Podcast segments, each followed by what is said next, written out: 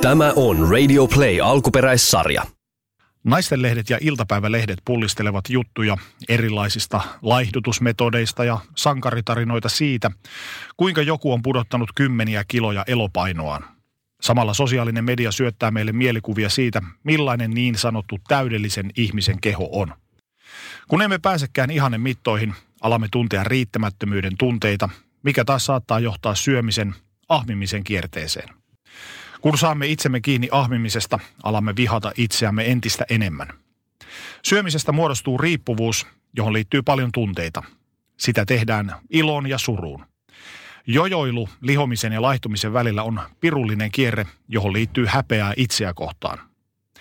Minna kertoo, kuinka hallitsematon syöminen eli ruokariippuvuus on määrittänyt hänen elämäänsä ja kuinka hän pääsi siitä irti. Tämä on Addictit ja minä olen Teemu Pastori Potapov.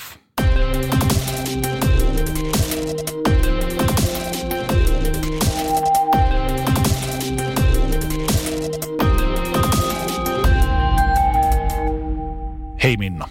Moi. Kiitos kun pääsit paikalle. Miten sä koet, kuinka paljon tällaisilla edellä mainituilla ulkoisilla tekijöillä, kuten esimerkiksi some ja naisten lehtien tai aikakausilehtien jutut, vaikuttaa siihen, tuleeko ihmisestä ruokariippuvainen? Mm, no nykymaailmassa mä koen, että, että yhä nuoremmilla ja nuoremmilla lapsilla on, on hirveät paineet suoriutua ja, ja tehdä hyvin ja olla parempi kuin muut ja sitten noi kaikki naistenlehdet ja, ja sosiaalinen media näyttää siellä hyvännäköisiä naisia ja hyvännäköisiä miehiä. Ja jos sä oot, jos et saa se hyvännäköinen nainen, niin sä et pärjää tai nuoret ajattelee, että sit sä et niin kuin, saa itsellesi vaikka kumppania tai... Et kelpaa. Et kelpaa, niin. Mm. niin. Ähm, ja tota, ja, ja pitää siis, että se normaali minä ei riitä, vaan pitää olla jotain semmoista, semmoista niin kuin Niin ja ehkä un- epätodellista. niin ja unohdetaan se, että useat, varmasti 99 prosenttia näistä kuvista esimerkiksi, mitä tulee sosiaaliseen mediaan, Instagram-palveluun muualta, ne on käsiteltyjä. Mm. Yhtä, yhtä julkaistavaa kuvaa varten on otettu kymmeniä epäonnistuneita otoksia ja sitten se yksi julkaistu Kyllä. on vielä käynyt Kyllä. läpi tietynlaisen myllyn. Kyllä, joo. Joo, ja siis jo huippumalli Haussa-sarjassa, siinähän otetaan kymmeniä kuvia niistä mimmeistä, Mm, ennen kuin saadaan sitten se, niin kuin se hyvä kuva. mm. Ja photoshopaaminenhan on ihan normaalia. Siellähän näkee Kardashianillakin, kun niillä on ne taustat on vääristynyt, kun siellä on vähän vedetty lantio kapeammaksi ja pyllyä leveämmäksi. Eihän ne ole niin kuin oikeita. Mutta eihän, siis, eihän se lapsi tai nuori sitä ajattele. ajattele. Ja sitten se rupeaa kontrolloimaan sitä syömistään. Ja sitten jos on yhtään semmoista herkkyyttä, että ei kestä sitä painetta, niin sitten se saattaa laukasta jonkun bulimian tai ahmimishäiriön tai jonkun vastaavan. Ja tota, sitten siitä se oravan pyörä, pyörä on valmis. Tämä on aika pirullinen kierre sikäli, että kellä on sitten vastuu, onko kuvan postaajilla, julkisuuden henkilöillä vastuu, tai niin kuin pitääkö heidän ottaa vastuuta siitä, mitä he julkaisevat toisaalta sitten, kun ihmiset haluavat vielä katsoa tällaisia, tällaisia epätodellisia mm. Kuvia, missä ihmiset näyttää epätodellisen hyvän näköisiltä, koska eihän kukaan, joka herää aamulla, ole sen näköinen, mitä Mm, somessa niinpä. ollaan. Niinpä. Että tavallaan se aitous on hävinnyt sieltä ja sitten taas annetaan semmoisia tietynlaisia kehon kuva esimerkkejä, jotka ovat epätodellisia. Joo, ja sitten se, että jos sä postaat vaikka noi mitkä blokkaajat, somettajat, mitkä nyt on tuolla tubettajat, kun ne postaa itsestänsä kuvia, niin siellähän on myöskin, ne on tehnyt semmoisia vertauksia, että, että tässä olen minä, kun otan itsestäni kuvan ja laitan sen nettiin, ja sitten tässä olen tavallinen minä. Ja sehän on ihan niin kuin kaksi erinäköistä Mm. tyyppiä. Eikö toi ole ihan hyvä kehityskulku? Mun mielestä on, siis se on ihan loistavaa. Ja tota noin, niin nykyään on niinku ruvennut tulee se semmoinen vallalle, että älkää uskoko tätä, että se ei ole totta ja, ja niinku, että on niinku ruvettu näyttämään sitä.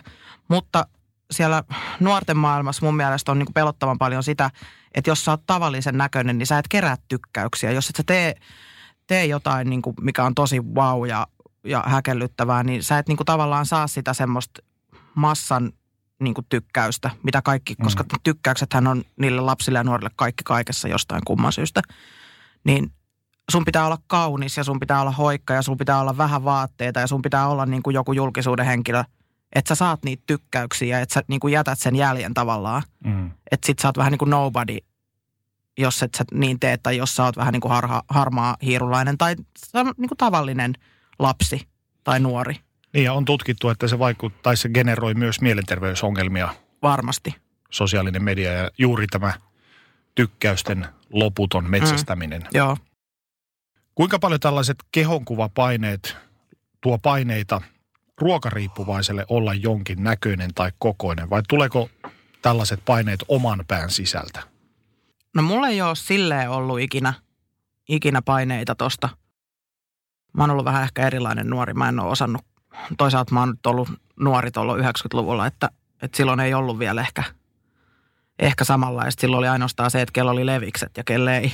mutta, tota, mutta, mutta ei mun silleen ole ollut niin kuin ikinä ulkopuolelta semmoista painetta, että se on tullut ehkä siitä mun vääristyneestä minäkuvasta ja niin kuin ihan muusta se, se mun paine, mikä on johtanut siihen syömiseen – niin kuin tavallaan siis siitä ulkonäköpaineesta tai siitä, minkä kokonen tai näköinen mä oon. Niin mä uskaltaisin väittää, että me molemmat edustetaan sitä sukupolvea, jolle suosikkia okei okay oli ne. Mm. Eikö okei okay ollut tämmöinen lehti, mm. kanssa tämmöinen mm. musalehti. Että tavallaan sieltä saimme sen pienen välähdyksen julkismaailma, että se ei ollut vielä niin in your face kuin se tänä päivänä on. Joo. Ja tavallaan silloin julkisuuden henkilötkin näyttivät tavallisilta Joo. ihmisiltä. Joo, ja sitten Mimmeillä oli sinä minä. se, sitä me luettiin. Ja ne oli ihan normaalin näköisiä ne, ne julkikset siellä. Toki olihan ne kauniisti meikattu ja laitettu mm. ja näin.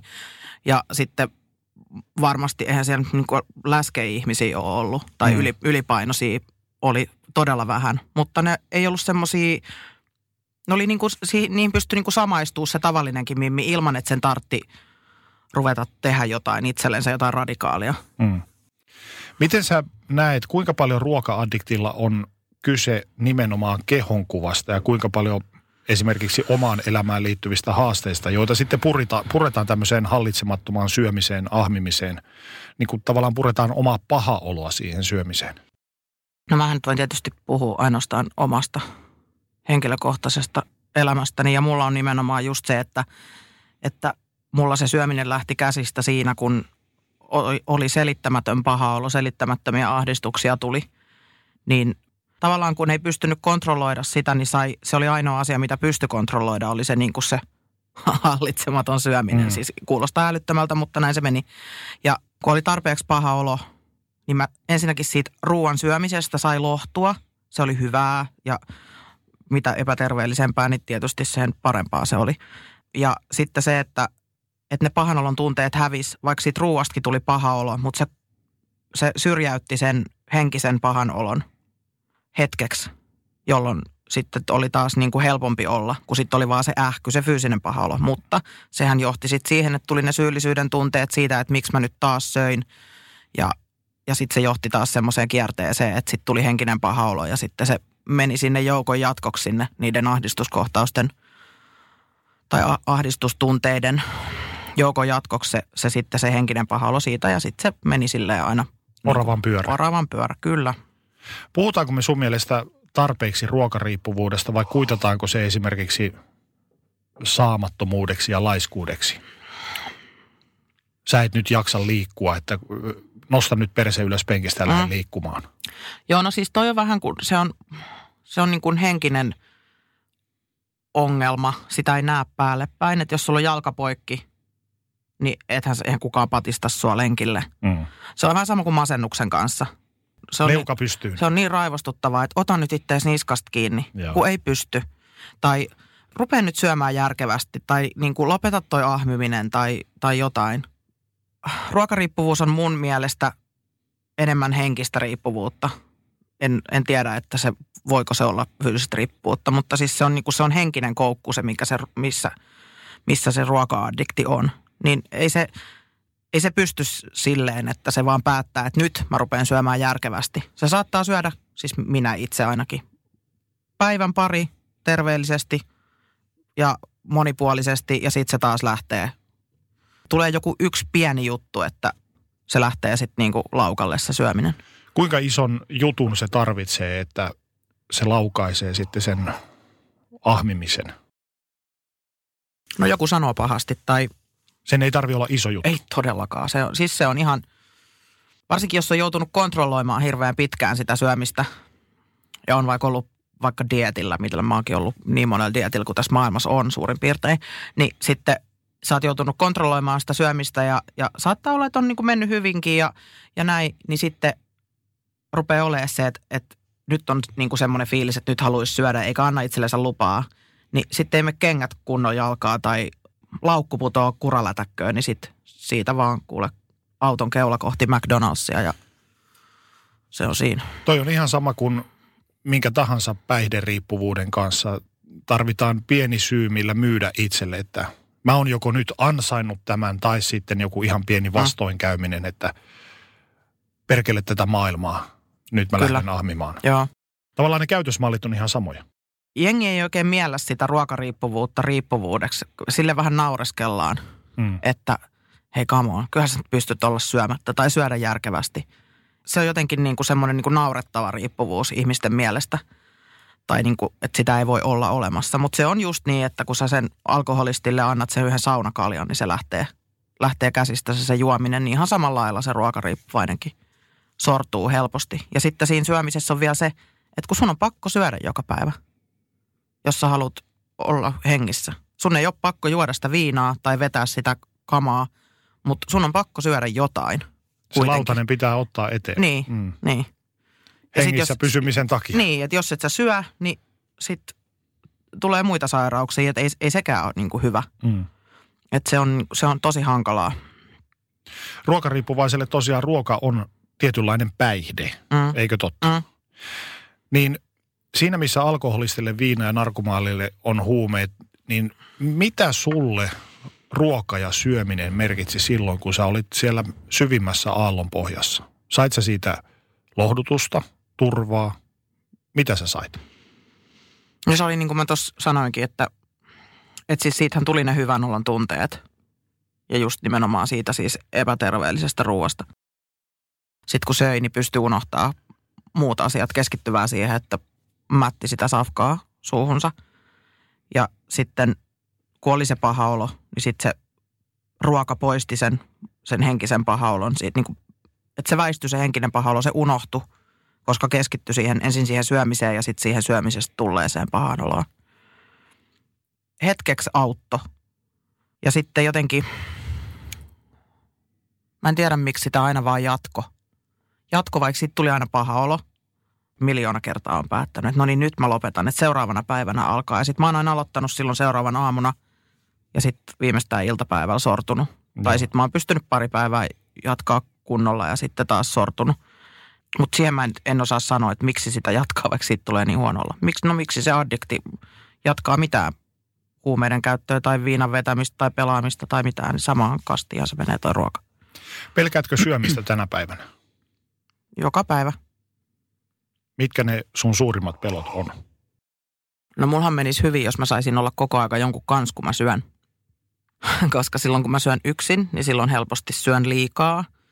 Ja sitten jos mulla on huono päivä, niin sitten mä helposti, koska mä käyn itse yksin ka- ruokakaupassa, niin mä helposti ostan sieltä jotain skeidaa tai paljon skeidaa. Ja sitten kun himassa voi syödä sillä, että kukaan ei näe, niin sitten mä syön ne kaikki. Mm. Siis, että jos on, jos on mennyt huonosti tai jos on ollut paljon stressiä tai jotain, tai väsyttää tai mitä tahansa tuommoisia niin itsekuria heikentäviä tekijöitä, haavoittuvuustekijöitä, noin vissiin noin psykologit sanoo, että ne on. Niin tota, se on se semmoinen niin kuin, en mä nyt tiedä siis mikä pelko mulla on siitä, mutta, mutta siis helpomminhan mun olisi kontrolloida sitä, jos mulla olisi joku toinen, joka vaikka tekisi mun puolesta ruokaostokset. Jos sulla olisi joku ihminen siinä vieressä sanomassa sulle, että, että syödäs nyt vähän iisimmin, otetaan vähän vähemmän, niin tulisiko sulla sitten vastareaktio, että et sä kuka sä nyt oot mua määräilemään vai ottaisitko neuvosta vaarin? Se riippuu kuka se on. Jos se olisi mutsi, niin mä käskisin sen suksiin suolle, mutta jos se olisi kuka tahansa muu varmaan, niin sitten... Tai jos se olisi joku frendi tai puoliso tai joku, niin kyllä varmaan. Mutsista puheen ollen, olet kotoisi Helsingistä ja vanhempasi omistivat vihannestukun, missä sä olit nuorempana myös töissä, niin miten sun kotona opetettiin syömään? THLn mukaisen ruokaympyrän muotoisesti, mukaisesti vai millä tavalla?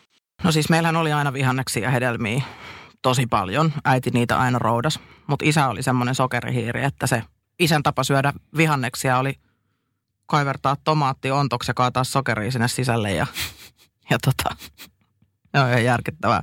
Tai ottaa sokeripala ja kääriä se kinkkuviipaleen sisälle ja sitten heittää huiviin. Meillä syötiin terveellisesti, mutta meillä syötiin myöskin paljon kaikkea epäterveellistä. Että jos isä sai päättää, niin meillä siis, siis kaikki ruuat tehtiin voilla ja kermalla ja oli paljon siis herkkuja, sokerisia ja rasvasia herkkuja.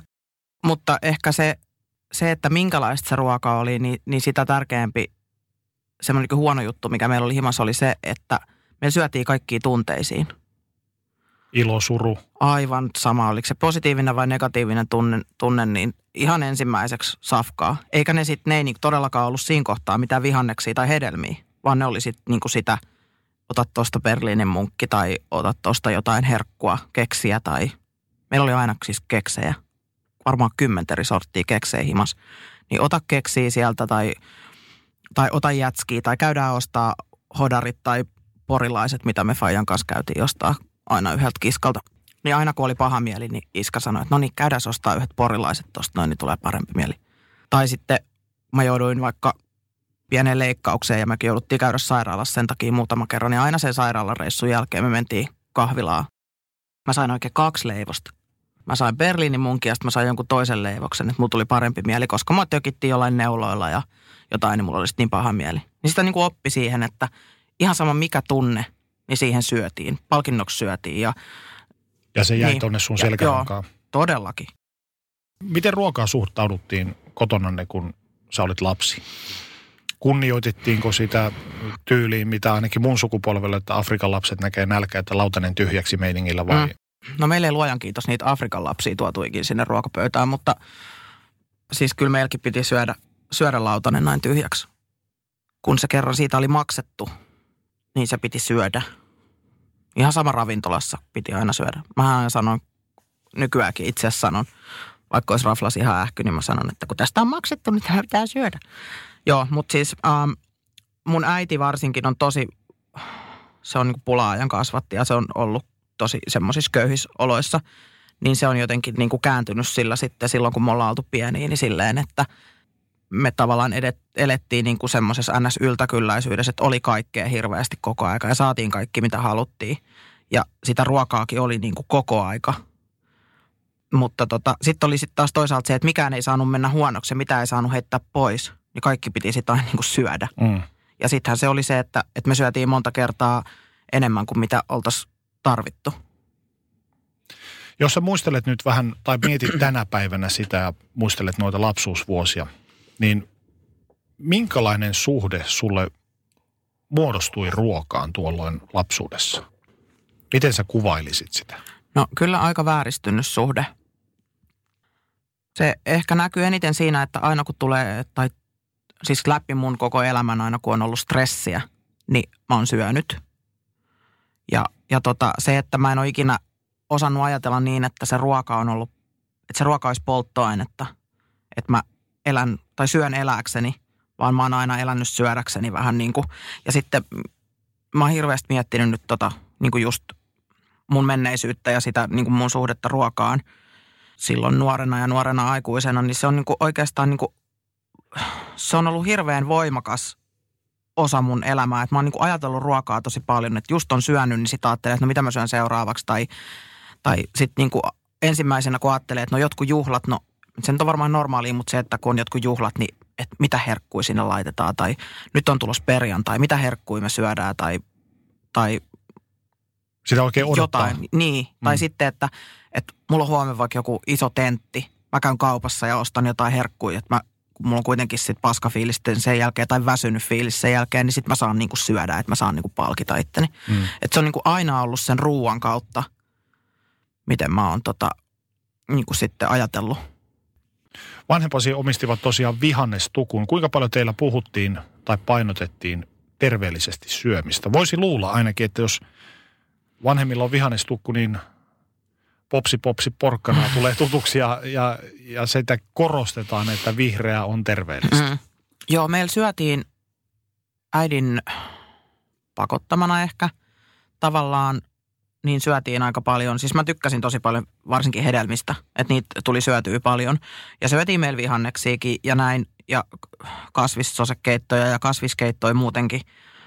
Mutta koska Faija on aina ollut se dominoivampi hahmo mun vanhemmista ja se oli se, se on aina vitsaillut tämän niin kuluneen ärsyttävän fraasin, että minä olen luvannut pupuille, että minä jätän niiden ruoan rauhaa ja ne jättää mun ruoan rauhaa. Se on siis, se on viljellyt sitä niin kuin ihan meillä kakarasta asti. Se ei ole hirveästi, niin kuin se tomaatti esimerkki Joo. on hyvä esimerkki.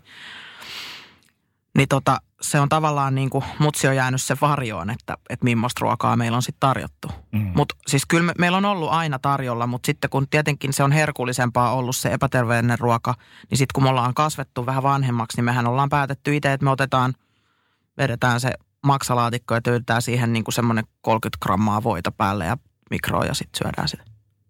Ennemmin kuin se salaatti, vaikka mikä on siinä viereisessä kipos valmiina tehtynä äitini toimesta, niin se on ollut sitten, että valinnat on ollut väärin ja kukaan ei ole, tai kumpikaan niistä ei ole sitten tavallaan pakottanut meitä tekemään niitä terveellisiä valintoja. Kerroit aiemmin, että äitisi, äitisi oli pula-ajan lapsi ja saitte aina kaikki tahtonne läpi. Niin miten se heijastui käytännössä teihin lapsiin?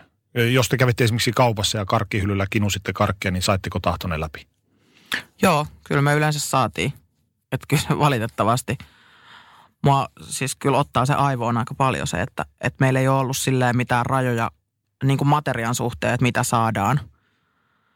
Äitin vakiolauseita oli se, että no jos sä nyt oikeasti tarvit tai jos sä nyt oikeasti haluut tai jos sä nyt oikeasti käytät sitä siis jos ajattelet vaatteita tai jotain vastaavaa, niin, niin hän sit ostaa sen. Niin sama se oli ruuassakin, että tarpeeksi kun ruinas, me ei tarvinnut oikeastaan ikin itkeä tai huutaa siellä kaupassa niin kuin lapset, mitkä ei saa jotain, koska me yleensä aina sitten saatiin. Ei välttämättä edes tarvinnut ruinaa, kun siellä himasain oli jotain herkkuu.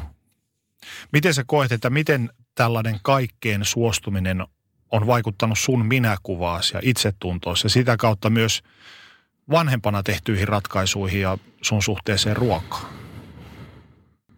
No siis mulla on ollut niin kuin sekin, sekin, että ei oikein ikin tarvinnut viedä mitään loppua, että aina on saanut jättää kakaran kaikki harrastukset esimerkiksi kesken tai kaikki muutkin asiat kesken, niin ei ole oppinut siihen, että, että asiat pitää viedä loppuun tai että olisi, siis ei ole tavallaan kasvanut semmoista itsekuria, kuria, että heti jos tulee joku mieliteko tai heti jos tulee joku negatiivinen fiilis tai joku, niin sitten sille mieliteolle antaa periksi ja sille negatiiviselle fiiliselle, fiilikselle antaa periksi.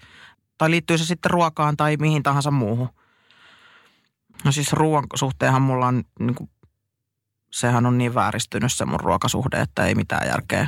Ja edelleenkin siis, vaikka mulla nyt menee ihan niin kuin kohtalaisen hyvin, hyvin noiden terapioiden sun muiden takia, niin edelleenhän se mun suhde ruokaan on väärä ja, ja tulee aina olemaankin. Mutta, tota, mutta kyllä se on siis hallinnut mun elämää, toi ruoka. Ja sitten mun,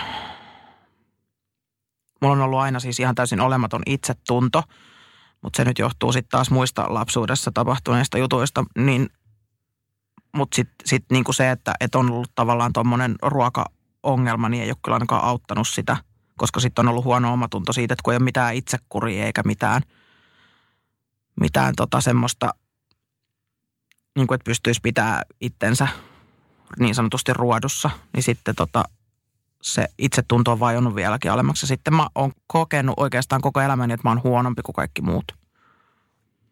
Ja se vaikuttaa edelleen tänäkin päivänä. Joo, jonkun verran siis jo vähemmän kuin ennen, mutta kuten sanottu, siis mä oon käynyt terapiassa sen takia, mä oon tehnyt töitä tässä, että mä saisin muutettua sen asian.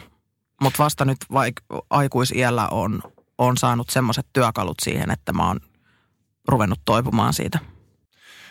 minkälainen suhde sulla oli lapsuudessa ja nuoruudessa vanhempiisi? Kun jos mä ajattelen mun lapsuutta, niin sitä niin kuin se päällimmäinen fiilis, mikä siitä on jäänyt, on siis semmoinen onnellinen ja rakastava. Että meiltä ei ole siis rakkautta, meiltä ei ole ikin puuttunut. Mm. Ainoa, että isä, silloin kun mä olin ihan pieni, niin isä oli aika paljon pois, kun se rekkaa. Mutta tota, kyllä äiti meidät aina hois, hois ja sitten me tehtiin aina paljon yhdessä kaikkea perheenä. Ja tota, mulla oli tosi onnellinen lapsuus ja, ja näin päin pois, mutta sitten taas äiti on yrittänyt omalla tavallaan kasvattaa ja kannustaa mua silleen, että se on niin kuin hirveästi, se on, se on paheksunut mun tekemisiä tosi paljon aina ja, ja se on, se on niin kuin, ehkä on, on luullut tekevänsä toimivansa oikein, mutta sitten se on jättänyt kyllä jäljen, jäljen muhun silloin pienenä. Ja isä nyt oli aika etäinen ja mähän, mä olin semmoinen isän tyttö, että aina kun iska oli kotona, niin sitten kaikki oli paremmin, vaikka sekin oli semmoinen, että me pelättiin sitä Broidin kanssa aina hulluna. Vaikka se ikinä siis meihin koskenut, mutta se oli niin pelottava hahmona jo, että se, se riitti. Ö, onko sulla äitisuhde sellainen, että susta tuntuu, ettei sulla riitä hänen kanssaan? Että sä et tavallaan pysty vastaamaan hänen odotuksiin. Joo, just näin, kyllä. Ja itse asiassa sen, sen äh, takia, mitä mun lapsuudessa on siis ollut just toi, että, että ikinä ei ole mikään riittänyt, niin, niin mulla se on heijastunut sitten mun kaikkiin ihmissuhteisiin, siis niin kaverisuhteisiin kuin parisuhteisiinkin. Että se on, se on niinku vaikuttanut sitten kokonaisvaltaisesti mun elämään ja se on myös yksi asia, minkä, minkä kanssa mä oon joutunut tekemään nyt aikuisen tosi paljon töitä. Kuten monissa addiktioissa, niin myös ruokariippuvuudessa ihminen haluaa ikään kuin paeta tai lievittää pahaa oloaan, joka kumpuaa sitten jostain tuolta menneisyydestä. Mm. Niin miten sä koet tänä päivänä, oliko ton vaikeahkon äitisuhteen riittämättömyyden tunne yksi näistä sun sairauden laukaisevista tekijöistä? Siis ehdottomasti oli. Ja, ja tota, siis mä rakastan mun äitiä tosi paljon ja se on, siis, se on ollut hyvä äiti omalla tavallaan mutta tota, ja toiminut parhaaksi näkemällään tavalla niillä työkaluilla, mitä sillä nyt on ollut. Mutta, tota, mutta ehdottomasti siis joo, se on, mä luulen, että se on niinku ratkaiseva tekijä se, sen käytös ja sen toiminta silloin lapsena. Mä en usko, että se on tarkoittanut mulle mitään pahaa, mutta se nyt vaan ei ole mennyt ihan, ihan putkeen se, se niin kuin mitä hän on yrittänyt, että se on, silloin on ollut niin kuin tavallaan päinvastainen vaikutus mun elämään ja Mulla on, on todettu epävakaa persoonallisuushäiriö, mikä johtuu juurikin siis siitä, mitä mulla on lapsena ollut kaikkea negatiivisia tapahtumia mun elämässä ja miten mua on kohdeltu ja, ja niin päin pois. Se, mä oon niin hirveän herkkä, että se on vaikuttanut mun psyykeen sen takia ja sitten myöskin se ruokajuttu on niin kuin siihen sitten lisännyt. lisännyt. Mutta oikeastaan silloin joitain vuosia sitten, kun mä sain sen diagnoosin, onko tässä nyt viisi vuotta, niin, niin kun mä sain sen diagnoosin, sen jälkeen mä oon vasta kyennyt rupea parantumaan myöskin tuosta mun ruoka-addiktiosta, koska sitten mä oon löytänyt vasta ne oikeat työkalut, millä sitä syytä hoidetaan, eikä pelkästään sitä oiretta, mikä nyt on ollut se esimerkiksi se ruoka-addiktio. Koetko sä minkälaisia katkeruuden, esimerkiksi katkeruuden tunteita siitä, että kuinka äitisi on kohdellut sua ja siitä, mihin se on vienyt sinut henkisesti ja myös fyysisesti tämän sairauden myötä, tämän riippuvuuden myötä? Öö, ko- koin, joo. Olen joutunut tosi paljon te- työstämään sitä, että en kokisi enää, koska tietämäni mukaan meillä on vain yksi elämä. Ja mä en, en halua viettää sitä loppuelämääni, koska sitä ei tiedä, koska se loppuu. Niin mä en halua viettää sitä siinä katkeruudessa ja siinä semmoisessa mitä jos jutussa. Mm. Että, että mä ehkä mieluummin nyt tässä kohtaa haluan rakentaa sitä mun elämää niin kuin – ja unohtaa tavallaan sen menneen ja rakentaa sitä tulevaisuutta silleen, että, että ei niin kuin elä siellä menneisyydessä, vaan kokeisi, koittaisi elää enemmän niin kuin tässä hetkessä.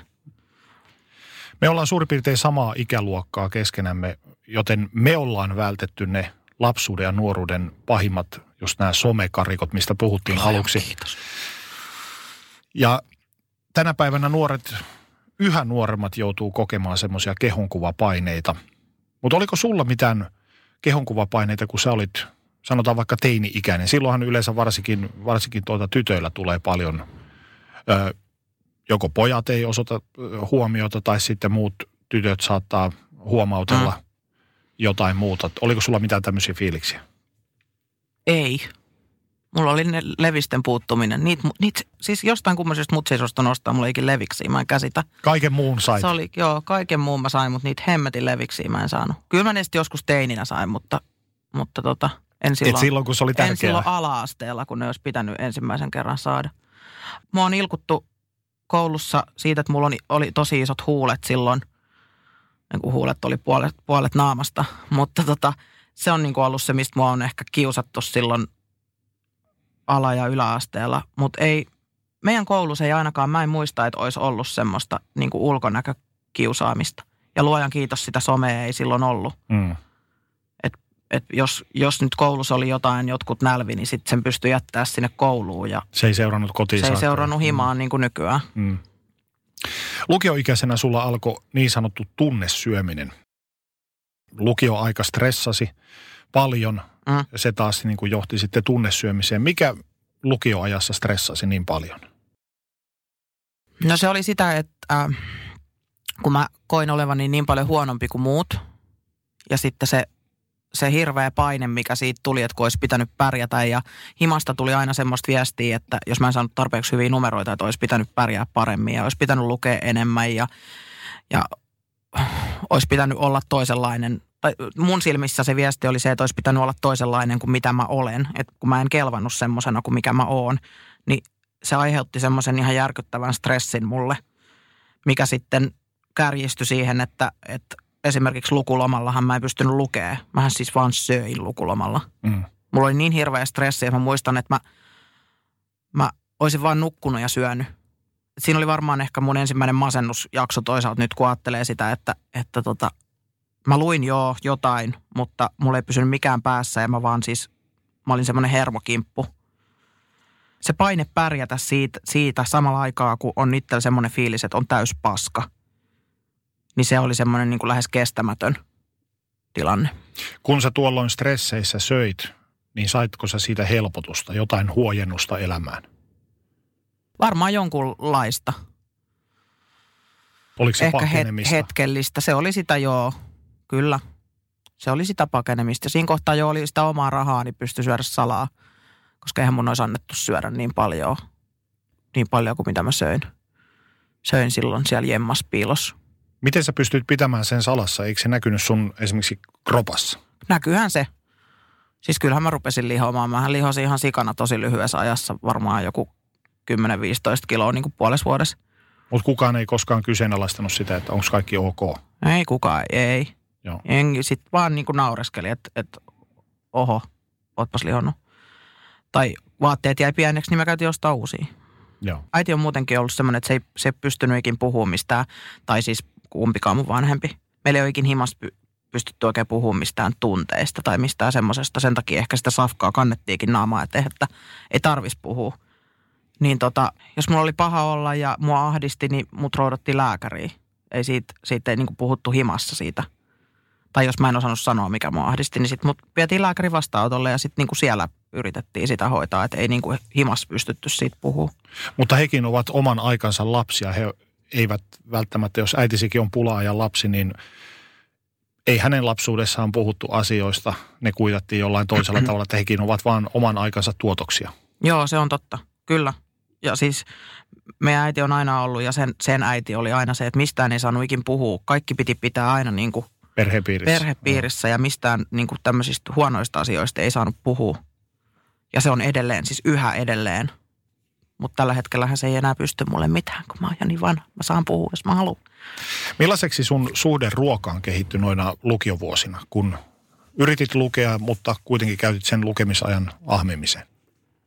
Siis no koska se, se mun suhde siihen ruokaan on ollut siis semmoinen vääristynyt, vääristynyt ja se on niin kuin ollut se ykkösintohimo tai ykkösrangaistus aina. Niin tota, siis se oli semmoinen hallitseva tekijä aina. Saattoi mennä joitain kuukausia, jopa joitain vuosiakin tuossa jossain kohtaa, että meni vähän paremmin. Ja pystyin pitää hommat kondiksessa. Lähinnä siihen liittyi sitten just se parisuhde. Mutta sitten taas joku pieni asia laukas, laukas sen kierteen. Se lähti jostain pikkusesta jutusta. Mitä sä söit ja kuinka paljon? Mä söin mitä vaan. Mitä kaapis oli, tai sitten jos ei ollut, niin sitten tilattiin tai haettiin kaupasta. Yleensä se nyt oli jotain, siis vähän riippuu kuinka paljon rahaa oli. että tota, kyllä mä oon niin kuin noista terveellisemmistäkin safkoista ähkyt vetänyt, mutta tota, saatoin vetää vaikka kolme pizzaa kerralla tai hakea jostain mäkkäristä muutaman jonkun ateriaa ja syödä ne tai jotain makaronilaatikkoa pysty vetää ihan järjettömiä määriä tai se vähän riippuu kuin nopeasti söi, että mitä, kuinka paljon mä oon syönyt. Tai sitten, jos himassa ei ollut muut kuin kananmunia, niin munakasta. Tai, tai sitä maksalaatikkoa. Sitä meillä oli aina. Saarioisten maksalaatikkoa oli aina. Niin voitaisiin ne sekaan ja sitten saakelin laari. Tai kaksi. Oliko sulla mitään semmoista, että sä nautit siitä ruuasta ja sen ruoan mausta noina aikoina? Ei. Ei. Ö, silloin, jos siihen liittyy joku sosiaalinen kanssakäyminen, jos me käytiin kavereiden kanssa syömässä tai, tai kaverit tuli istuiltaa tai mä menin kavereille istuiltaa tai jotain vastaavaa. Tai sitten, jos mä menin johonkin juhliin, johonkin muualle kuin himaa, niin silloin se oli semmoista, koska silloin mä en pystynyt vetää sitä safkaa kaksin käsin, niin silloin siitä ehkä jopa osas nauttiikin. Mutta muuten se oli sellaista niin kuin Karvinen syö lasagne. Joo, joo. Ja sitten se oli silloin, jos mua ahdisti tarpeeksi sille, että mä olin yksin ja söin, niin silloinhan se oli niin kuin, kun sä katot noita safkakisoja esimerkiksi. Hodarisyöntikisoja. Missä ne, vetää, niin, missä ne vetää niin jäätävää tahtia sitä safkaa naamaa, niin se, se oli semmoista. semmoista no okei, okay, kärjistetysti, en mä nyt ihan silleen syönyt, mutta siis se oli niin kuin, että en mä oikeastaan pureskellut sitä ruokaa, että piti vaan saada siis sitä safkaa mahdollisimman paljon. Sanoit, että, Oh, mitä muistoja taas tulee mieleen. Niin, sanoit, että totta kai se teki muutoksia sun keholle. mm. Mutta mitä se teki muutoksia sun psyykeelle? no se sai mut tuntemaan itseni taas vähän huonommaksi. Varsinkin aina kun retkahti, niin aina, aina tuli taas vähän pahempi se huonommuuden ja alemmuuden tunne. Mä oon huono ihminen, koska mä en pysty pitämään itseäni ruodussa. Mä oon huono ihminen, koska mä en kykene syödä terveellisesti. Se oikeastaan niin pahensi sitä olemassa olevaa ahdistusta ja alemmuuden tunnetta. Huomasitko itsekään sitä, että miten sä alat reagoimaan stressitilanteisiin vielä tuolloin? Osasitko sä tavallaan katsoa tilanteita ulospäin ja, ja tota, nähdä semmoisia varoitusmerkkejä, että ei vitsi, että nyt on tulossa tämmöinen, nyt mä tulen reagoimaan siihen tällä tavalla? Pääosin en. Se on niin kuin helpottanut vanhemmiten oikeastaan, kun on tullut ehkä tota älliä lisää päähän ja sitten, sitten tota, kun rupesi tosiaan siis häiritsemään se, että mit, millainen suhde mulla on ruokaa, niin sitten on niin kuin ruvennut ehkä tavallaan opiskelemaan tota, tai siis mun ahmimishäiriöön liittyviä asioita. En mä ole tiedostanut niin kuin sitä ruoka-addiktioksi vielä kuin vasta vähän aikaa sitten, joitain vuosia sitten silloin, kun mä sinne terapiaan menin. Mutta tota, silloin sitä ahmimishäiriöä mä rupesin niin kuin lueskelee ja opiskelee, niin silloin jotenkin tavallaan oppi vähän sitä, että okei, että, että siellä on jotkut triggerit, mitkä se laukaisee ja mun pitää oppia tunnistaa ne, että mä pystyn pärjäämään tämän kanssa. Et lähinnä se liittyi siihen, että se lihominen meni niin kuin semmoiseksi hallitsemattomaksi, että mä en halunnut, halunnut että, että musta tulee mikään niin kuin 200 kilonen. Mm. Niin tota, se on jännä, siis kukaan ei ole ikinä ilmassut huolta perheen ulkopuolisista, eikä kyllä perheen sisälläkään, mutta kukaan niin kuin frendi tai kukaan ei ole ikinä sanonut, että miksi sä lihot ja laihdut ja lihot ja laihdut koko aika. Se oli niin kuin, että ehkä jos joku olisi puuttunut siihen, niin se olisi, mä olisin varhaisemmassa vaiheessa tehnyt sille asialle jotain. Niin, olisit sä toivonut, että joku olisi sanonut sulle jotain. Kyllä, ehdottomasti. Mitä sä luulet, että miten olisit reagoinut siihen? No sekin riippuu sitten taas, että kuka, Kuka sen, sen sanoo, sanoo. niin. Niin. Että jos joku nyt olisi vaan sanonut, että, että, että voi hemmetti, sä oot läski. Niin ja miten sen sanoo? Niin, mm. niin, niin sitten mä olisin ehkä vaan ollut silleen, että joo, joo, just kiitti. Mm. Tai kato ittees. Mutta tota, jos olisi ollut joku hyvä frendi, ja jos sit olisi niin kuin siis, tietenkin siitä olisi pitänyt sanoa useammin tai ruveta keskustelemaan tai niin kuin silleen, että, että olen huolissani sinusta. Näen, mitä sinulle on käynyt, että mistä se johtuu ja niin kuin näin päin pois. Mutta onkohan tossakin sekin, että tietyllä tavalla semmoista suomalaisuutta, että me ei haluta puuttua tai huomauttaa kellekään Todennäköisesti. Mm. yksityisasioista, että no, hän on vähän pulskistunut, mutta se on hänen asiansa. Niin, Turhaapa Joo. minä tuohon meidän lusikkaani tuohon soppaan laittaa. joo, varmasti. Varmasti se on hänen yksityisasia, ei minä voi siihen puuttua. Se, sitähän se Mm. varmaan on.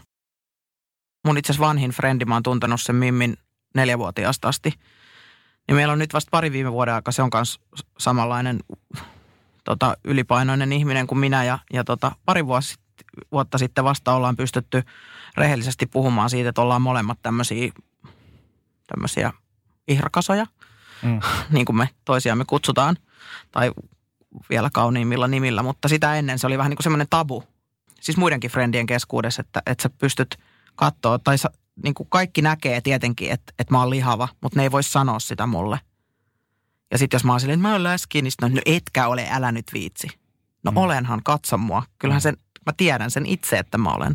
Mutta se on niin kuin ollut hirveän voimakkaasti kaikissa mun frendeissä, että et etkä ole, että älä nyt, että, että tota, älä puhu tommosia. Vaikka Et siis Tavallaan semmoinen munan, munakuorilla kävelyä. No just se, niin. Miten sä näet sen tämän nykypäivän kehityksen, että ei puhuta lihavista tai läskeistä, puhutaan pluskokoisista? Mä en muutenkaan ymmärrä tätä nykymaailmaa, kun ei saa mistään puhua ja kaikista asioista kaikki pahoittaa tai joku pahoittaa aina mielensä, jos ei omasta, niin jonkun toisen puolesta. Mm. Siis se on, no, kun se on taas, että miten sä sanot sen, millä äänensävyllä, miten, niin kuin, miten sä esität sen sun asian. Koska minä olen lihava, minä olen läski.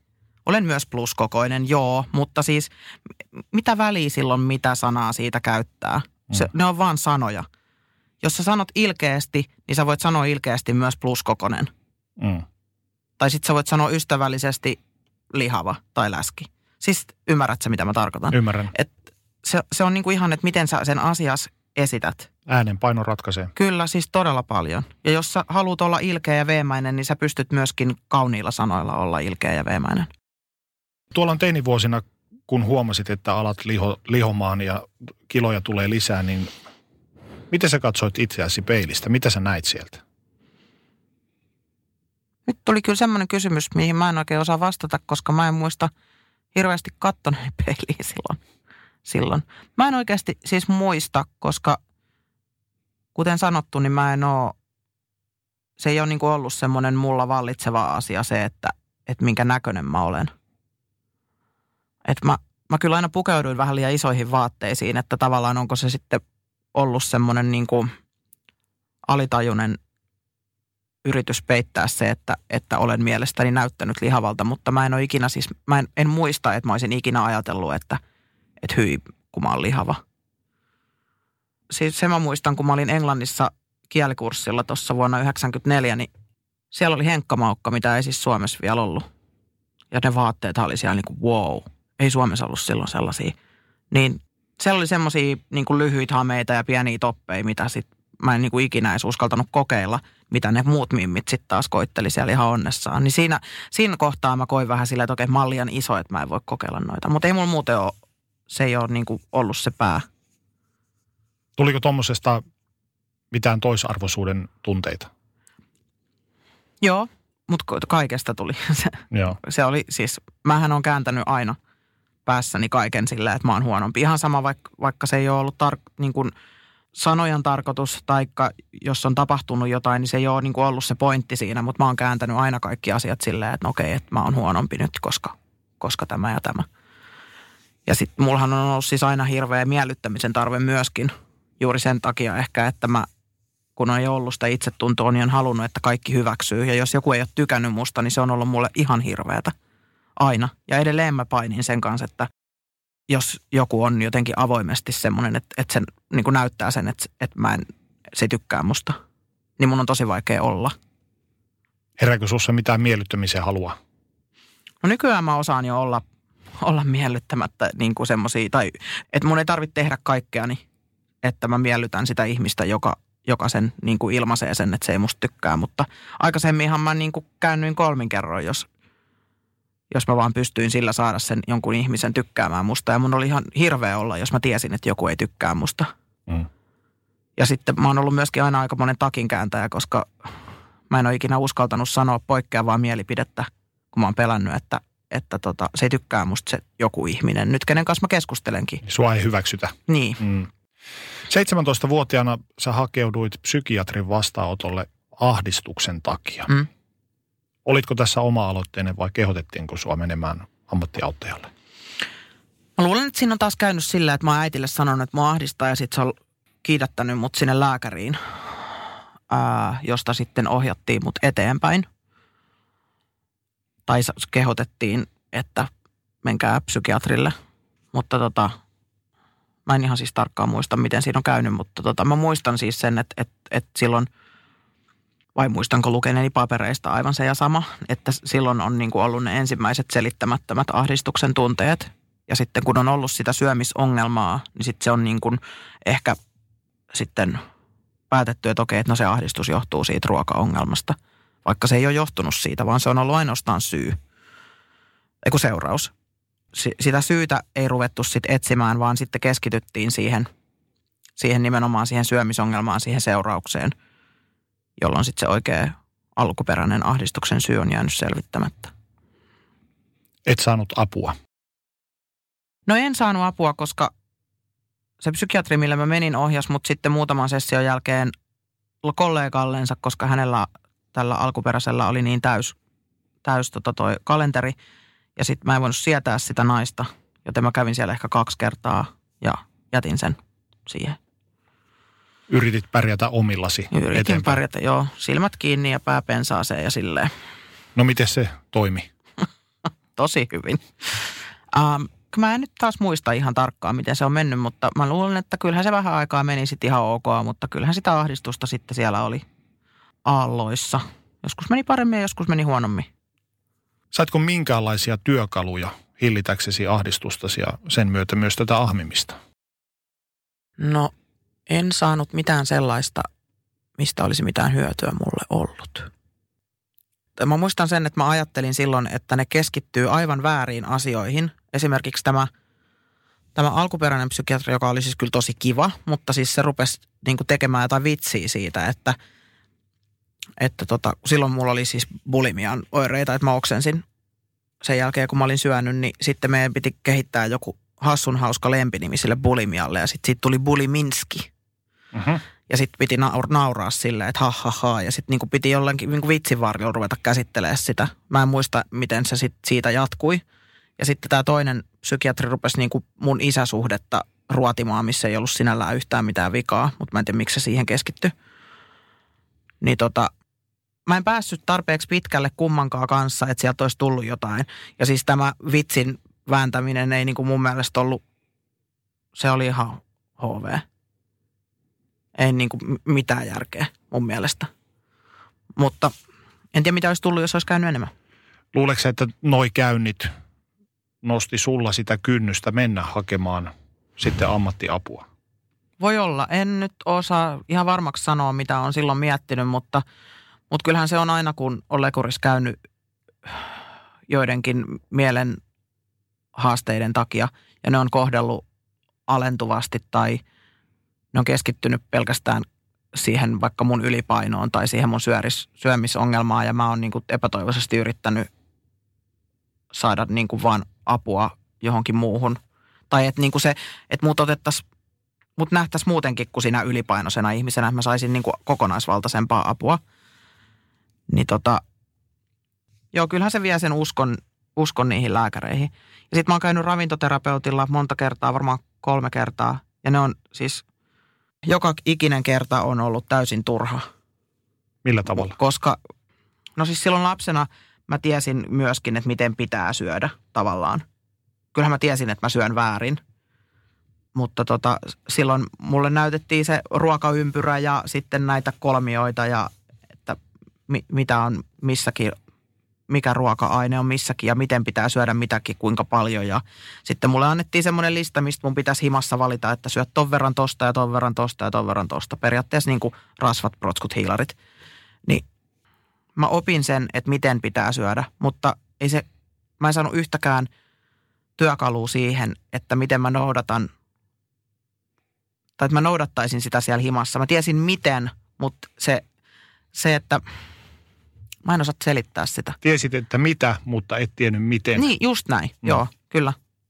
Ja joka ikinen kerta, kun mä oon siellä ravintoterapeutilla käynyt, niin on se, että nyt vaan teet näin ja, ja muistat vaan tämän ja käyt kaupassa silloin, kun olet kylläinen ja teet ruokalistan ja, tai kauppalistan ja bla bla bla. Mutta kun mä tiedän kaiken tommosen, mm. ei silloin niin kuin, sitten mitään hyötyä kuin se, että sitten mä menen himaa ja heitän ne siihen pöydälle ja sitten ne lojuu siinä kahden kuukauden päästä ne paperit ja mä syön päin mäntyy. Kun sä sanot, että sä kävit psykiatrilla ja koit, että et saa sieltä semmoista apua kuin tarvitset, mm. niin kuinka paljon sä itse nyt koet, että se vastuu olisi myös ollut sulla avata suu ja tavallaan huutaa sitä apua, kertoa ehkä enemmän siitä omasta tilanteestasi, että mitä sä teet itsellesi? Mä en ole ikinä ajatellut tota. Siis, no silloin kun mä olin teini, niin silloin mulla oli niin vahva se semmoinen pelko siitä arvostelusta, että mä en usko, että mä olisin uskaltanut sanoa yhtään mitään, koska en mä, mä muistan sen, että mä en, en mä ole edes välttämättä puhunut niille totta, jos ne on multa jotain kysynyt, niin en, mä oon niinku ka, yrittänyt kaunistella sitä asiaa, ettei mua pidettäisi jotenkin huonompana tai tyhmempänä tai jotain, niin mä en usko, että se olisi ollut mahdollista mun itseni niin kuin yksin sanoa, että hei, että ei, kun nyt mulla on näin ja näin pahasti asiat tai huonosti asiat. Mm. Että nyt ää, aikuisena mä oon tehnyt sitä ihan samaa. Totta kai se on mun vastuulla, siis koska eihän ne osaa ajatuksia lukea. Mutta tota, tavallaan ehkä mun polku on ollut se, että mä oon joutunut valitettavasti kärsiä sen, sen mun nuoruuden ja aikuisuuden siihen pisteeseen asti, missä asiat meni niin huonoksi, että mä niin putosin sinne pohjalle. Koska en mä, mä en olisi osannut puhua totta. Se oli niin hävettävä asia, että siis mä vaan hautasin sen. Ja mä, jos joku, mä kävin siellä jossain lääkärissä, niin en mä osannut puhua totta, koska se oli niin voimakas se semmoinen häpeä ja huonommuuden tunne. Mm. Vuonna 2009 ahdistuksesi paheni entisestään. Mietitkö silloin, että mistä toi kaikki ahdistus kumpusi? Kun silloinkin mä vaan näin itseni semmosena, että no mä nyt oon vaan niin paljon huonompi kuin muut ja mä, oon, niin kuin, mä nyt vaan oon tämmönen. Mm. Niin mä en Olit niin kuin, tavallaan tyytynyt siihen. Niin, niin. Et siis al, on... alistunut kohtaloon. Niin. Kyllä. Mm. Ehkä sekin, että, että mä tiesin, että mulla on se ahmimishäiriö jo siinä kohtaa. Ja mä niin kuin tavallaan, mä tiesin sen, että stressitasot vaikuttaa siihen, ja niin kuin, että miten mä syön ja näin. Niin mä olin vaan niin kuin, siis alistunut siihen, että, että mun elämä nyt on vaan tämmöistä. En mä niin kuin sit siinä kohtaa, siinä kohtaa osannut ajatella mitään muuta. Et silloin 2009 mä sain mun lapsen. Ja, ja tota, sitten vähän sen jälkeen hän mä sairastuin sitten masennukseen. Mm. Niin kuin tosi pahaan masennukseen silloin. Ja tota, oikeastaan silloin mä oon ensimmäisen kerran vasta hakenut apua sillä, että mulla on niin kuin, mitä mä muistan, niin mulla on niin kuin ollut oikeasti semmoinen, että nyt on niin kuin pakko saada apua. Kuinka pahaksi, pahaksi sun ahdistus meni? No siis mä olin kaksi viikkoa ihan zombi, eihän mä muista siitä mitään edes. Mä en, hyvät vessaa jaksoin mennä. Muut, siis muut ihmiset hoisi mun pojan, eli siis mun äiti. Mä makasin sängyssä ja itkin tai nukuin. Silloin mä en myöskään syönyt. Silloin mä olin niin hirveän huonossa kunnossa. Että se oli, niinku, siis se oli semmoinen niinku ultimate masennus. Masennus, mutta se itse asiassa siinä ekalla kerralla se, se tota, poistuu aika nopeasti tai helpottuu aika nopeasti. Et se oli vasta sitten niinku se masennuksen toinen kiakka, mikä sitten meni niin pahaksi, että sitten mä sain masennoi lääkkeet siihen ja pääsin sinne terapiaan. Mitä apua lääkityksestä oli sulle? Se poisti itsemurha-ajatukset ja se lievensi sitä ahdistusta silloin, sitä masennusta jonkun verran. Tai itse asiassa aika paljonkin silloin, silloin kun mä ne aloitin. Mutta sitten siis on, sitä ahdistustahan mulla on ollut edelleen aalloissa ja masennusta. Koska ei se lääke, lääke se auttoi siihen, niin kuin mä sanoin, niin siihen niin kuin itsetuhoisuuteen ja siihen semmoiseen, mutta se ei poistanut niitä ahdistuksia, koska mulla ei ollut minkäännäköisiä työkaluja, millä käsitellä niitä tunteita. Että ei se lääke poistanut niitä. Laastari haavan päälle. No se oli vähän niin kuin joo. Mm. Miten se vaikutti sun syömiseen, tämmöiset mielialalääkkeet? No siis mielialalääkkeethän yleensäkin nostaa painoa ja, ja Tätä, lisää, lisää, tätä juuri ajan lisää takaa. ruokahalua. Tätä joo, juuri joo, ajan joo, takaa. Kyllä. Siis joo, valitettavasti sitten vaikutti siihen, että sitten mä rupesin syömään enemmän ja sitten mä taas lihosin entisestään. Ja siitä taas kierre alkaa mm.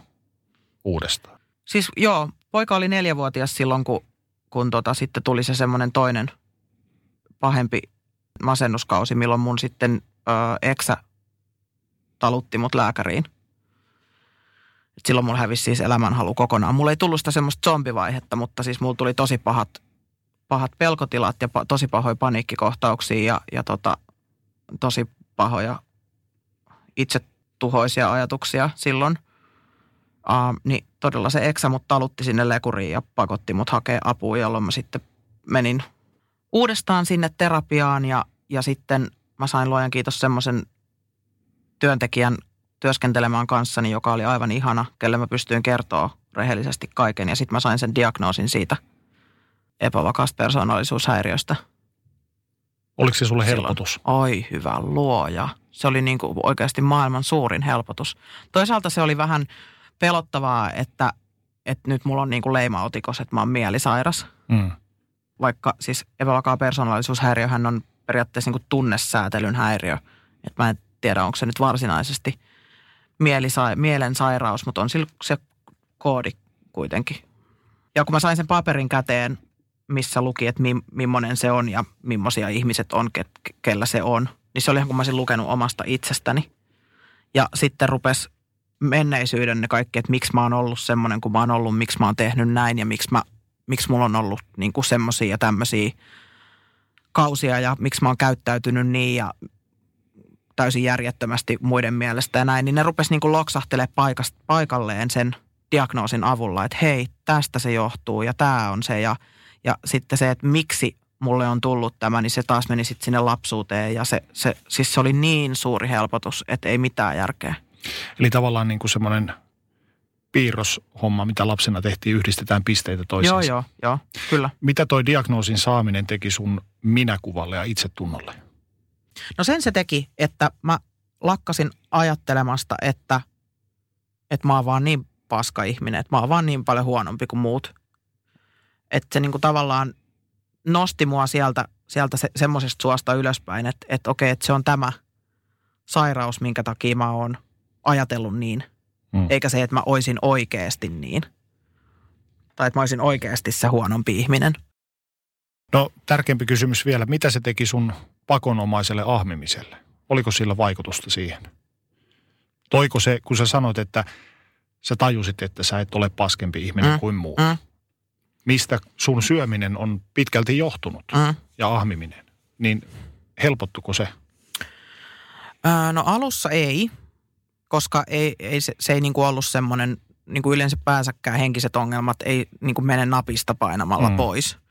Aluksi se, voisi sanoa, että se jossain kohtaa vaan paheni, mutta tota, sitten mä pääsin sellaiseen terapiaan, missä mä rupesin saamaan työkaluja siihen, kun tulee niitä semmoisia huonoja hetkiä ja missä, missä niin kuin opetettiin tunteiden säätelyä ja tunnistamaan erilaisia tunteita. Ja sitten mä rupesin sen niin kuin terapian kautta myöskin ymmärtämään itseäni ja omaa käytöstäni ja muiden käytöstä ja kaikkea mahdollista siihen liittyen niin paremmin. Jolloin sitten, se oli siis se oli selkeä käännekohta mun elämässä sitten se. Ja siis tästähän on vasta ihan vähän aikaa, kun mä oon sen lopettanut nyt viime vuonna. Et se oli, se oli semmoinen niin vuoden kestävä terapiajakso. Niin tota, se on niin kuin oikeastaan vasta ollut se, minkä avulla mä oon, en mä ole parantunut, en mä parane ikinä, mutta minkä avulla mä oon saanut niin semmoisen normaalin elämän. Pystyt kontrolloimaan sitä, miten reagoit Joo. vastoinkäymisiin, Joo. kaikkeen tällaiseen. Joo, pystyn käydä normaalisti töissä. Siis syömään mä en ikin pysty normaalisti syömisen suhteen. Mulla on aina joku vinooma, mutta mä pystyn niin kuin hallita sitä suurimman osan aikaa. Ja mä pystyn, Ettei ensimmäisenä tarvitse juosta jääkaapille. niin, Mm. niin, joo. Joo, ja siis pystyn toimimaan paljon normaalimmin, enkä enää ajattele, ajattele asioista ensimmäiseksi itseäni sättien. Tai syytä ensimmäiseksi itseäni, jos, jos on joku vialla.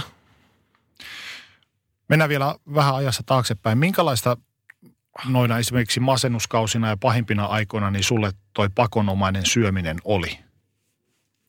No siis silloin, kun mä oon ollut tosi masentunut, niin silloin mä en syönyt yhtään. Joo. Siis sil, silloin mä lakkasin syömästä, ei silloin ole mitään ruokahalua.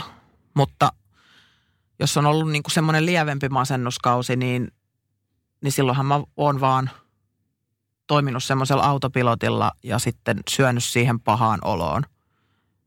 Että oikeastaan voisi kuvitella, että ne on ollut myöskin niin kuin ne silloin, kun mä oon syönyt nuorempana hallitsemattomasti, niin nekin on ollut siis jollain tavalla jotain semmoista masennusta tai siihen verrattavaa, koska se on aika lailla samanlaista. Että et yrittää vaan niin kuin saada sitä masennuksen tunnetta pois sillä, että et korvaa sen sitten sillä niin kuin syömisen ensin ruoan tuomalla mielihyvällä ja sitten sit se, että kun sitten sit tulee se huono olo, niin sit se on ihan sama, koska sitten ei vaan ole se masennuksen huono olo. Mua kiinnostaa hirveästi tietää, minkälainen se ruuan tuoma mielihyvä on. Minkälaisia fiiliksiä sä siitä sait? Oliko se joku endorfiini rush? No siis, oothan sä syönyt hyvää ruokaa. Olen. Se on samanlainen, siis ihan sama fiilis. Joo. Turtuuko siihen? Siis joo, ehkä. Eihän se tule joka kerta, Mm.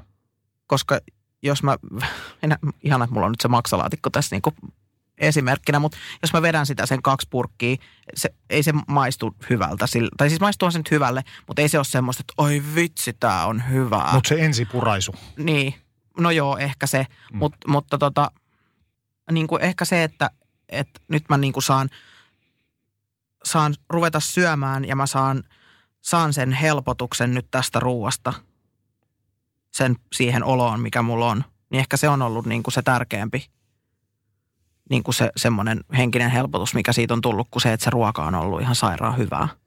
Oliko sulla jotain tiettyjä ruo- ruokia, joihin sä tunsit erityisesti vetoa? Mutta kun se maksaa. Muuta kuin maksalaatikko tai makaronilaatikko. Ähm, pizza. Sitten kyllä mä nyt oon käynyt tosi paljon noissa pikaruokapaikoissa nyt niin kuin aikuisena, koska varsinkin kun himas, jos himas ei ole voinut syödä, jos siellä on ollut joku, ihan sama, onko mä asunut mun vanhempien kanssa tai mun pojan kanssa tai kimppakämpässä tai parisuhteessa tai missä tahansa, niin autossa on aina helpoin syödä, Mm. koska siellä ei kukaan näe. Ja autokaistalta voi käydä ostaa ihan kuin paljon safkaa vaan ja kukaan ei näe, mitä sä ostat ja ne nyt, siis ei silloin mitään väriä, mitä ne ajattelee, mutta ne ei ajattele, että okei, toi muija syö nyt noin kaikki itse. Ja siltihän mä aina leikin, että tämä tulee nyt mulle ja mun perheelle, tää, nämä neljä ateriaa tässä, mitä mä ostan. Niin pääsi sisällä. Niin, ei, kun minähän, Ai se- mä niin kuin feikkasin, kato sinne niin, niin, niin että niin, niin. mitäköhän se nyt halus ostaa? Mitä, mitäköhän se sanoi, että mun pitää ostaa sille jotain tämmöistä siis, ihan kuin sillä olisi jotain merkitystä sille muijalle, kuka sitä myy sitä safkaa. Kuinka paljon sä oot vuosien varrella, kun olet syönyt ja ahminut, niin olet tuntenut häpeää ja vihaa itseäsi kohtaan? Todella paljon. En nyt osaa sanoa, en nyt varmaan ehkä ihan vuoden jokaisena päivänä, mutta sanotaan, että joka toisena vähintään. Missä kohtaa sä yleensä lopetit sit sen ahmimisen, tuommoisen ahmimissession jälkeen? Mihin sä lopetit? Siis yksi kerta. Niin. Sitten kun tuli niin kipeäksi maha, että ei voinut enää syödä. Jos sä tarkoitat niin kuin sitä. Joo. Niin sitten kun tuli niin paha olo, että ei sitten ei vaan niin kuin pystynyt enää. Ja sitten mä en, mä en voinut siis, mä sitä yritin harjoitella sitä oksentamista, että mä olisin voinut syödä enemmän, mutta mulla tuli joka kerta niin hirveä paniikkikohtaus siitä, kun mä oksensin silloin nuorempana, että sitä mä en, en yrittänyt sitten enää onneksi luojan kiitos jatkaa. Niin ei saanut edes niinku semmoista helpotusta. Että sitten sitä vaan kärsi sitä hirveätä ähkyä sen ajan, kun se kesti. Kuinka paljon sä oot kokeillut erilaisia diettejä? Paljon. Siis tosi paljon. Onko niistä ollut mitään, mitään jeesiä? Kuule, öö, sairaaladietillä laihduin kerran öö, kahdessa viikossa, kun olin lähes etelään, niin kuule 12 kiloa, ei, 7 kiloa kahdessa viikossa. Se oli ihan sika hyvä, koska sitten mä mahduin yksin pikineihin, mitä, mitkä mä halusin. Se oli ainoa kerta se sairaaladietti, minkä jälkeen mä olin noin puoli vuotta, että mä en, en syönyt hallitsemattomasti. Ja mä pystyin pitämään itteni siinä kuosissa, kun missä mä olin. Ja jopa itse asiassa laihduin vähän lisää niin kuin syömällä ns. normaalisti. Mutta yleensä kun mä oon kokeillut jotain diettiä, niin saman tien kun se dietti on loppunut, mä oon ruvennut syömään normaalisti, niin mä oon ruvennut sitten syömään niin kuin epänormaalisti. Mm. Toiko noi dietit ja laihdutukset sulle minkäänlaista järjestystä elämään, toisin sanoen niin kuin tietynlaista elämänhallintakykyä?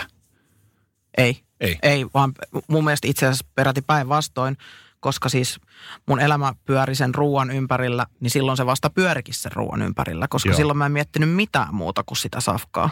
Koska mä en saanut syödä mitään, paitsi niitä, mitä siinä luki siinä lapussa tai missä ikinä, niin silloinhan mä mietin koko aika, että sit kun tää loppuu, niin sit mä syön sitä ja tätä ja tota.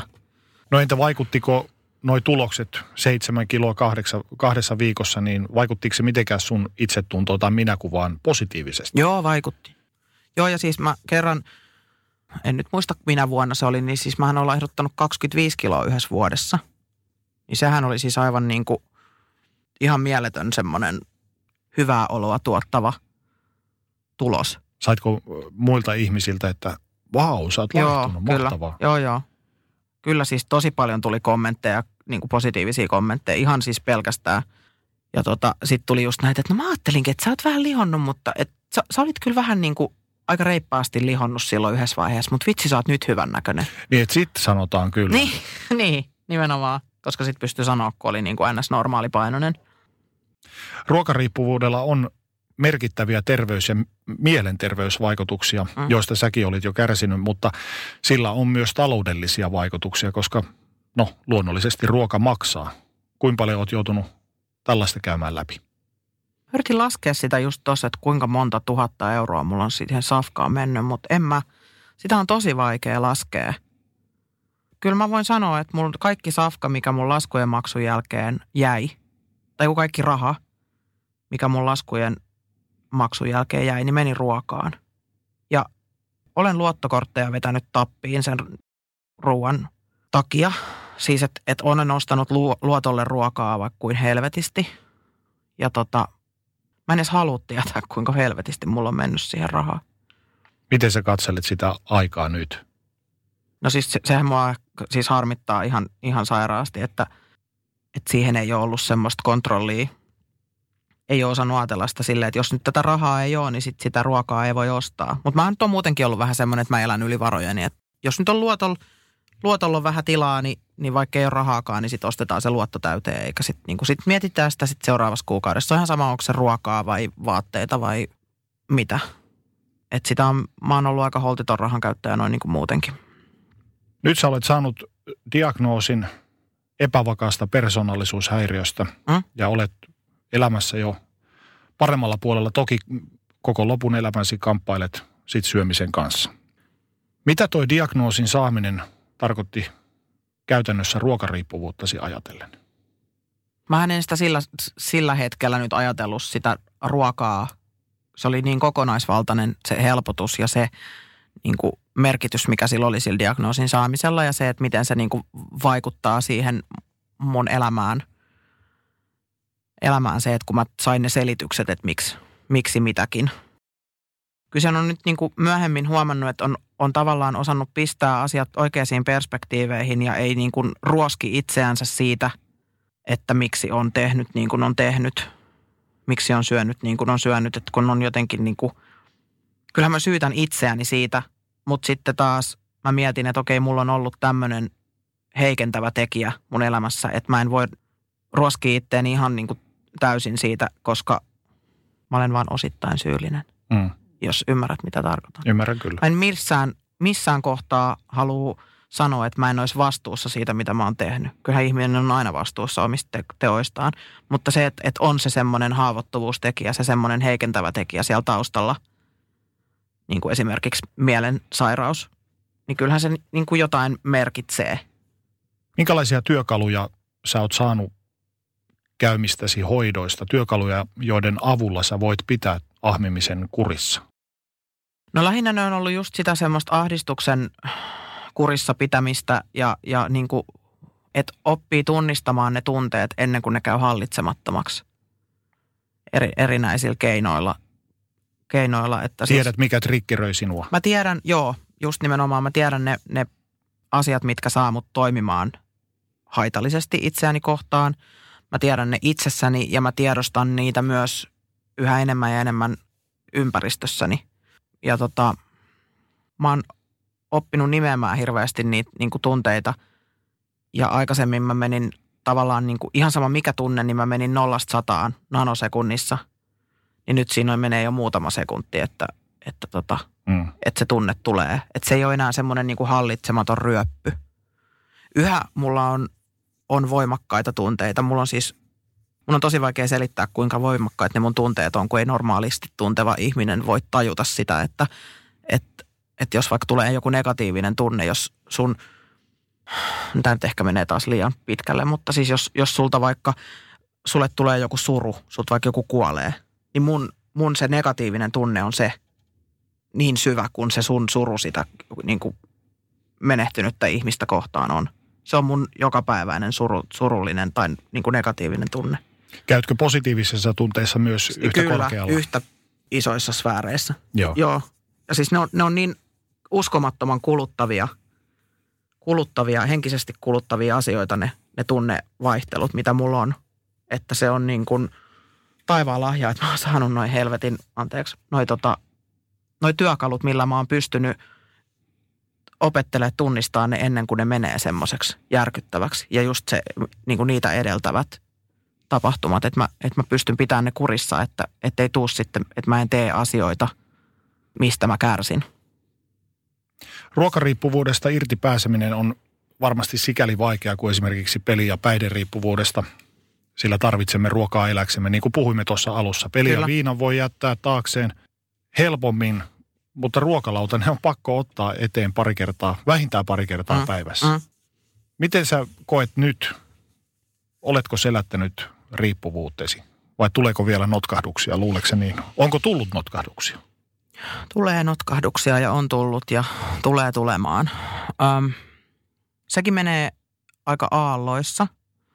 Ainoa, mikä ehkä mun mielestä on, on, tai yksi asia, mikä on hirveän paljon parempi niiden suhteen, on se, että mä en enää piekse itseäni sen takia, jos niitä tulee. Että mä tavallaan osaan painaa sen villasella sen fiiliksen, mikä siitä tulee, että mä syön vaikka liikaa – että mä en tee siitä enää semmoista ylitsepääsemätöntä ongelmaa, että, että mä ahmin. Että mä tiedostan sen, että okei, mulla on ahmimishäiriö ja mä syön tunteisiin ja mä syön aina liikaa. Ja se ei tavallaan, kun aikaisemmin se oli mulle semmoinen järkyttävä monsteri, mikä oli koko aika niin kuin tuolla mun takana. Mm. Niin nyt se on, se on vaan semmoinen, se on niin kuin, mä oon saanut sen semmoiseen perspektiiviin, että se ei hallitse mun elämää Mä tiedän sen, että se ruoka hallitsee tietyllä tapaa ja mä ajattelen sitä enemmän kuin keskivertoihminen, mutta se on niin kuin oikeassa perspektiivissä se, se ja, ja tota, se ei ole enää semmoinen, semmoinen niin kuin järkälemäinen hirviö, vaan ymmärrätkö mitä mä tarkoitan? Ymmärrän, kyllä. Niin. Sä pystyt nyt tunnistamaan paremmin ne asiat, jotka saattaa laukasta ton mm. ahmimisen himon. Mm. Kuinka sä reagoit nyt tuollaisissa tilanteissa? kun esimerkiksi tulee tämmöinen tilanne eteen, että tulee vaikka joku vastoinkäyminen tai, tai pettymys tai sitten ilon ja onnen asia. Ja tekisi mieli mennä sinne mäkkäriin tai BK tai tilata mm. pizzaa. No siis ilon ja onnen asiathan mä itken itken koko aika. Tai sitten mulla on hirveän hyviä ystäviä, kenen kanssa mä pystyn käydä asioita läpi. Ja yleensä jaankin mun onnen asiat niiden kanssa – Siis hyvät positiiviset asiat on helpompi, koska siis siinä mä joko itken tai puhun jollekin tai vaikka sitten tuleekin se semmoinen iso tunne, niin se on positiivinen tunne. Nimenomaan. E, niin kuin, Mut niin. sitäkin voi juhlistaa niin kuin sun Joo, mutta ei, en mä enää, ei en, enää. en enää syö. Äh, juhlissa syön ja siis näin, mutta, mutta en, en niin kuin silleen, että no tulipas nyt tehtyä hienosti käympä syömässä. Et enemmän se on se, että, että jos mua ottaa aivoon tosi raskaasti, niin sit mä syön. Mutta niin kuin mä sanoin, että, että se, se on mulla siinä perspektiivissä, että, että tota, se ei mua niin haittaa, jos lähtee vähäksi aikaa käsistä. Mä osaan sit ottaa sen taas kiinni, että no niin, toi nyt oli toi, joo. Semmoista se on ja seuraava. Kun niitä negatiivisia tunteita tulee, niin mulla on sen terapian ansiosta semmoisia työkaluja, että mä pystyn esimerkiksi tehdä jotain, jotain havainnointiharjoituksia tai jotain vastaavia. Yksi mun lempiharjoitus on, jos mä oon himassa, on se, että mä otan sukat, sukat ja kengät tai mulla on semmoiset ihanat aamutohvelit, mitä mä käytän. Mä otan ne pois, laitan paljaat varpaat tuohon lattiaan ja sitten sieltä varvas kerrallaan ja koko jalkapohjan alueelta mä mietin, miltä se lattia tuntuu. Ja sitten jos ei se mene se paha tunne sillä pois, niin sitten mä rupean miettimään, että miltä tuntuu nilkoissa, miltä tuntuu pohkeissa, miltä tuntuu polvissa. Mm. Niin kuin, se on niin kuin, että mä havainnoin sitä mun omaa itseä. Tai sitten mä menen partsille ja katson, miltä näyttää tai miltä tuoksuu tai mitä ääniä kuuluu. Semmoisia havainnointiharjoituksia. En tiedä, kuulostaako jonkun korvaa tyhmältä, mutta ne on ihan älyttömän tehokkaita. Saat mielen ja ajatukset muualle. Muualle, mm. joo. Mitä ruoka, syöminen ja herkuttelu merkitsee sulle tänä päivänä? No nyt mä oon ehkä oppinut hieman enemmän elää ilman sitä ruokaa ja ainoastaan osittain elän syödäkseni. Mä edelleen mietin sitä ruokaa liikaa mielestäni. Tai se vie, se vie mun ajatuksista liian paljon, mutta ärsykkeitä tulee koko aika ulkomaailmasta ihan sairaasti. Telkkarista tulee koko aika ruokamainoksia. Mä ajan autoa työkseni. Mä voin sanoa, että niitä mainoksia on tuolla ulkona aivan älyttömästi. Ja sitten stadion täynnä ravintoloita. Se on semmoinen jatkuva tulva, niin se jotenkin pitää sen ruuan mun ajatuksissa koko aika. Mutta mä oon oppinut siihen, että se on vaan se, että mä näen ne mainokset ja se ei triggeröi mua syömään. Ja tota, mä kykenen suurimmaksi osaksi syömään normaalisti. Ja normaalia annoksia. Mua kiinnosta mitkä ystävänpäivät tai, tai pääsiäiset tai mitkä tämmöiset, että ne ei ole niinku mulle semmosia, että, että silloin saa syödä. Mm. Vaan mulle se voi olla vaikka lauantai, että nyt tänä lauantaina mä annan itselleni luvan syödä paljon tai syödä jotain oikein herkullista. Pois lukea joulu. Silloin syödään kaksi päivää niin paljon kuin napa vetää. Mutta siis joo, mun suhde ruokaan on normalisoitunut tosi paljon, mutta se ei tule koskaan ole normaali. Ja mä hyväksyn sen. Kiitos Minna, kaikkea hyvää. Kiitos.